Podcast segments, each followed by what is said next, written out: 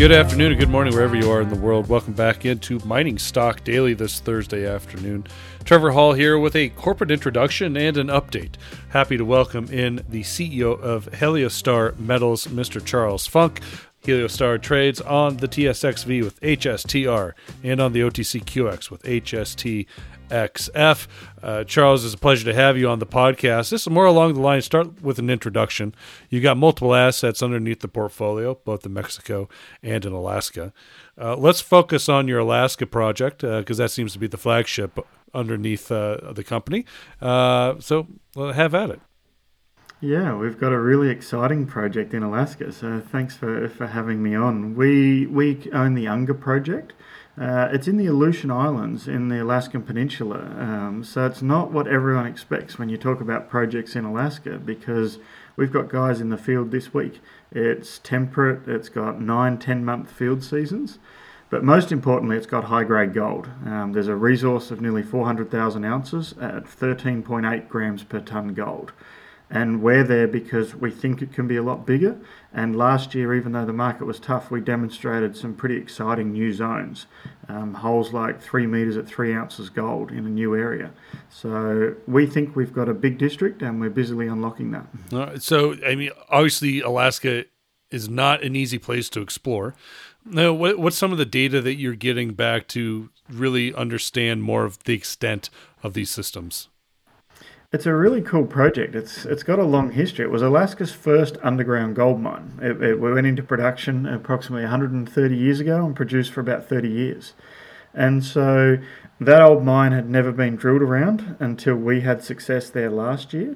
There's another zone a couple of kilometres, a couple of miles away that's got the resource. And we also made a third discovery at Aquila. So we know intermediate sulfidation systems. I won't lose your listeners too quickly. It's a type of deposit that's gold-rich at the surface and transitions to base metal-rich at depth.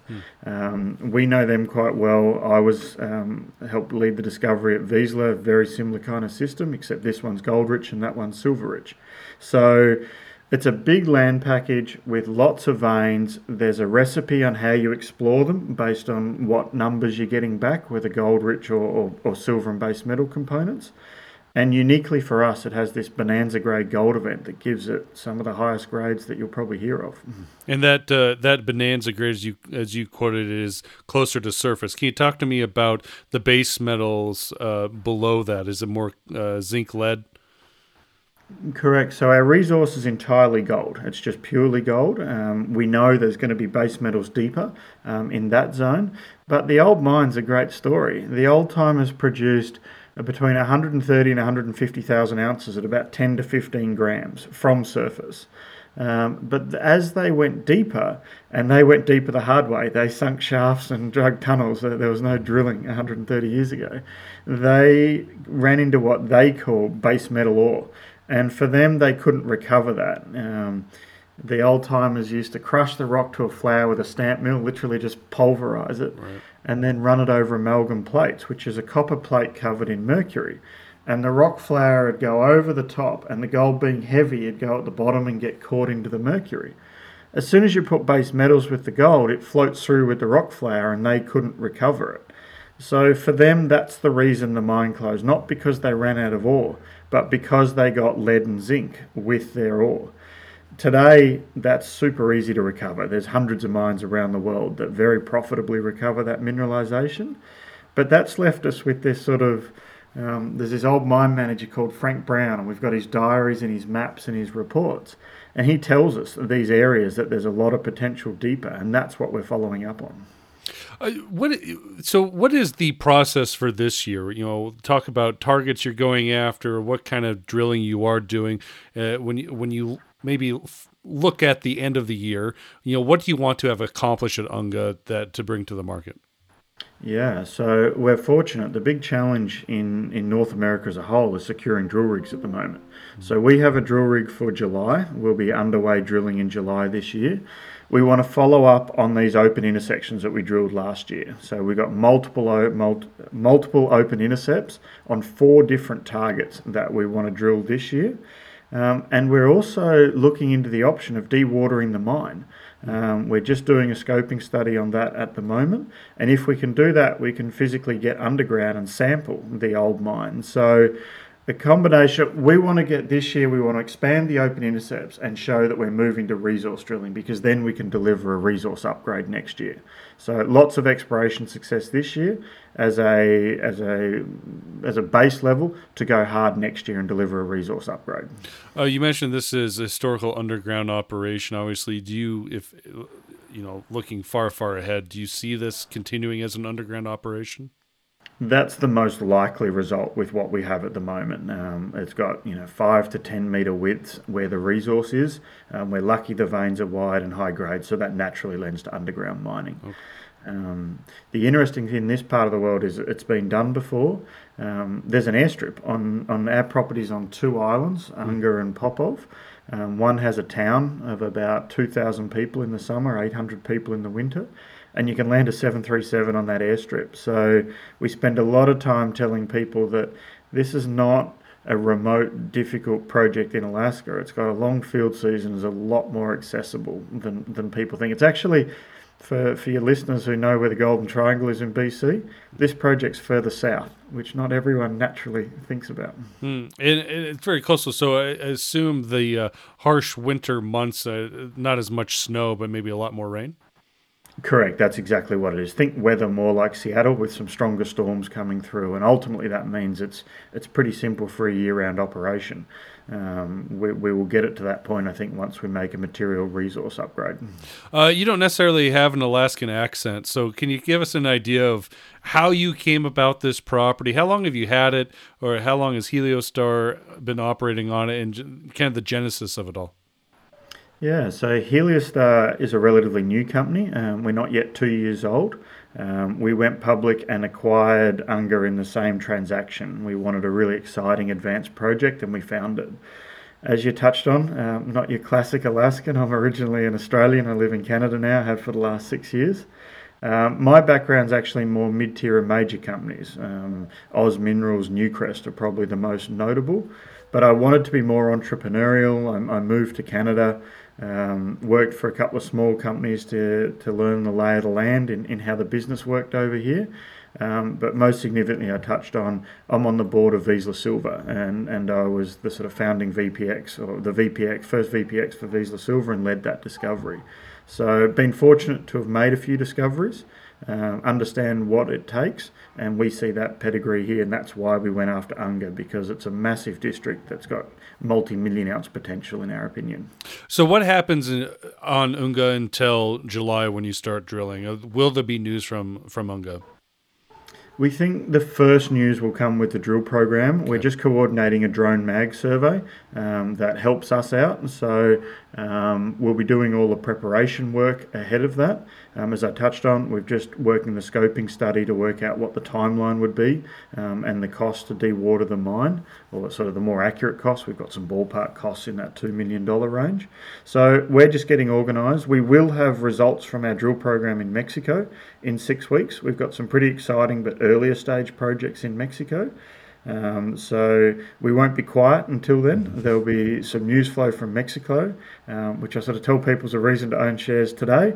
And then the long-term reason to own shares is the portfolio that we have led by Unga. All right, so let's do head down to Mexico and the work being done. Let's give us a rundown of the assets in Mexico. You also had some latest results, drilling results from the Cumaro project. Yeah, so we've got three early stage projects. They're earlier stage than Alaska, but each of them we think have a lot of potential in their own right. We're drilling on Cumaro at the moment. It's ground completely surrounded on three sides by Silvercrest. If anyone knows Silvercrest and their El Picacho project, that's a sort of 2/3 of the district, and we own 1/3 of an epithermal district there. We got some great surface results last year, and we drilled those, and one of the reasons our share price isn't as strong is, A, we're a gold explorer, and all gold explorers are down a bit at the moment. Mm-hmm. Another one is, to be frank, we missed on a good target.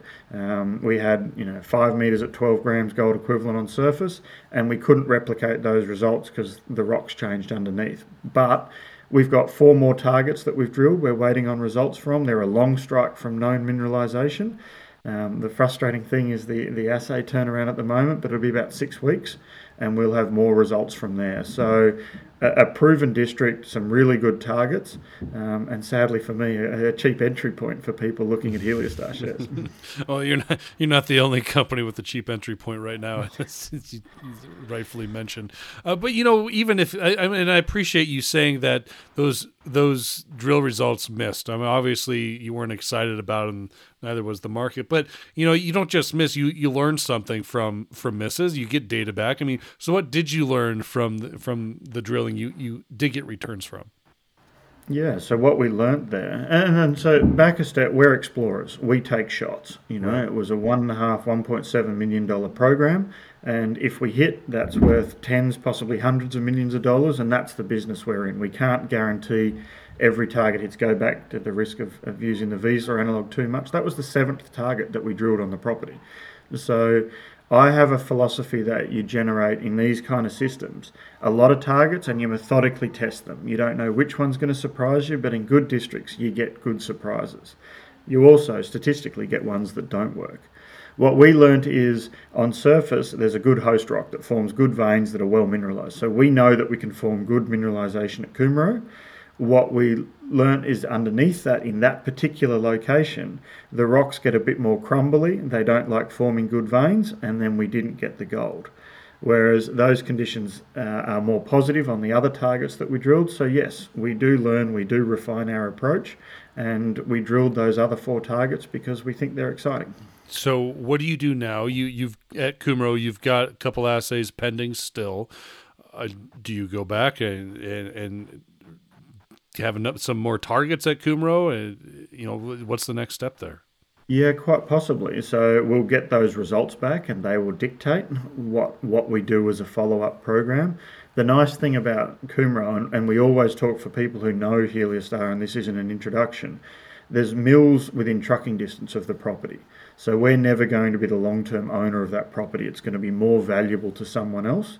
So we looked at it as a short-term option that ultimately we could sell and monetize, we could toll mill, we could JV. There's a whole series of options that allow us to more cheaply advance our flagship in Alaska. Yeah. So depending on what those results are, will dictate how we depend. We've got 2 other projects that need work and give us a nice seasonal balance as a company. You know, for those 3 months of the year that we can't work in Alaska, we have news flow coming out of Mexico.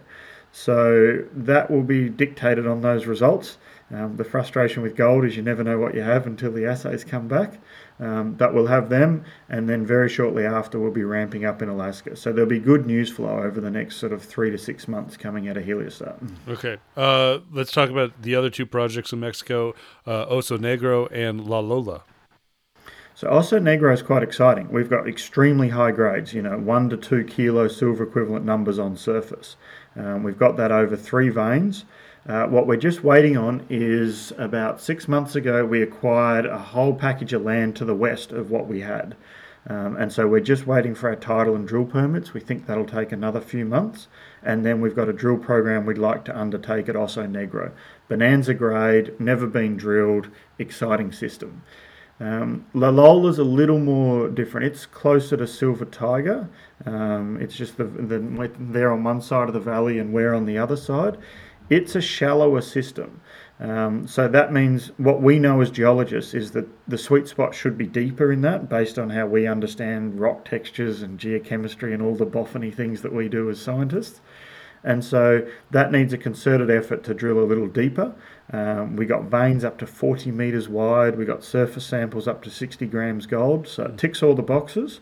I think we'll chase the high-grade at Oso Negro, and then we'll look at what's the next step there. What we really believe in Unga as the next catalyst for the company, and that's why we've put 85% of all the money we've ever raised into Unga. But you can look at our Mexican projects as almost free warrants. We advance them and they're cheaper to advance, and we do it because we think there could be a company maker in each of those properties. Mm. Tell me about the finances. Where does the bank sit? How much money do you have? And also, what's the share count now for Heliostar? Yeah, so we're 42 million shares out, up to 51 or 52 fully diluted, so very tight share structure. Critically, the board and management owns a 1/5 of that. If you're talking our strongest institutional supporters and a couple of high net worth investors, you know, we know 50% of the stock doesn't trade, so it's a very tight float, which is good when you put good results out and tough when the market's ebbing. We'll have between around $1.5 million on completion of the Mexican drilling program that's just wrapping up, and so that allows us to start. Incredibly, we can start drilling at Unga very cheaply. There's a target right next, just about a mile from the airstrip, so we can start there very cheaply. And then we've got a board meeting late this month, and that's going to finalise exactly what the scale of the program we undertake at Unga is. It seems like there will be a financing sometime this year. We're in the exploration business. You're always financing at some point. It's just watching the tea leaves to see, it's amazing the difference between the gold producers and the gold explorers at the moment. That difference has never been higher. So I think we'll see a tailwind coming into our sector, and we're just going to manage that as is prudent. Yeah, so, and I've asked this question with a lot of other CEOs in your position with an exploration company. It seems there's yet to be a financing window in 2022. I would seem to expect that there would be one coming, given the price action in not only the gold metal but also the majors and the producers. But there's still a lot of timid money that's staying out of this sector right now, Charles. And this isn't your first rodeo. How do you really kind of manage a company here that needs money to spend money to make money when you know that it's really tight? That's an excellent question, and it's a question we've been talking a lot about as management, with sort of two possible solutions. In that, when you're in the exploration phase, you're relying on people funding that risk appetite, and that really hasn't been there for now, 12, possibly even 18 months since the rush in 2020 into gold prices, on the back of strong gold prices.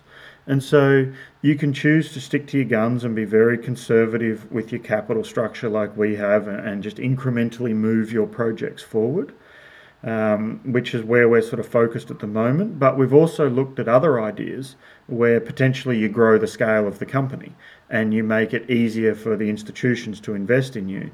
And then if the generalist money does come in, like it looks like it is, or it looks like it's set up to do, then you get the best of both worlds, or you lose some of that lottery ticket potential, but you're building a more sustainable company. And we look at both options, and we're open to both options if and when they make sense. But I think for people who are wondering when the time is to come into those gold exploration plays, and this is our first time. I'm not a person who always tells you to buy gold stocks every time I talk to someone. I think that breakout, you look at the record highs of the likes of Newmont and some of the bigger producers relative to close to 52-week lows for some of the juniors. That's not sustainable and will change. So I think it's time to start dipping your toe in the water in the M&A targets and the exploration targets in the precious metal space. Yeah, in the few years that I've been involved in this space, I have never seen such a disconnect.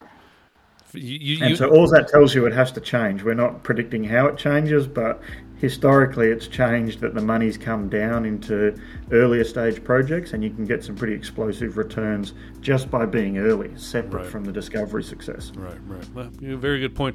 Charles, let's leave it at that, because you and I are going to be talking more frequently this year as news continues to come out of Heliostar from both Alaska and the Mexico projects. And so until next time, be safe out there, and all the best to you and the team. Thank you very much. Looking forward to it, Trevor. That's Charles Funk, CEO of Heliostar Metals, again, trading on the TSXV with HSTR and on the OTCQX with HSTXF. The information presented should not be considered investment advice. Mining Stock Daily and its affiliates are not responsible for any loss arising from any investment decision in connection with the material presented herein. Please do your own research or speak with a licensed financial representative before making any investment decisions.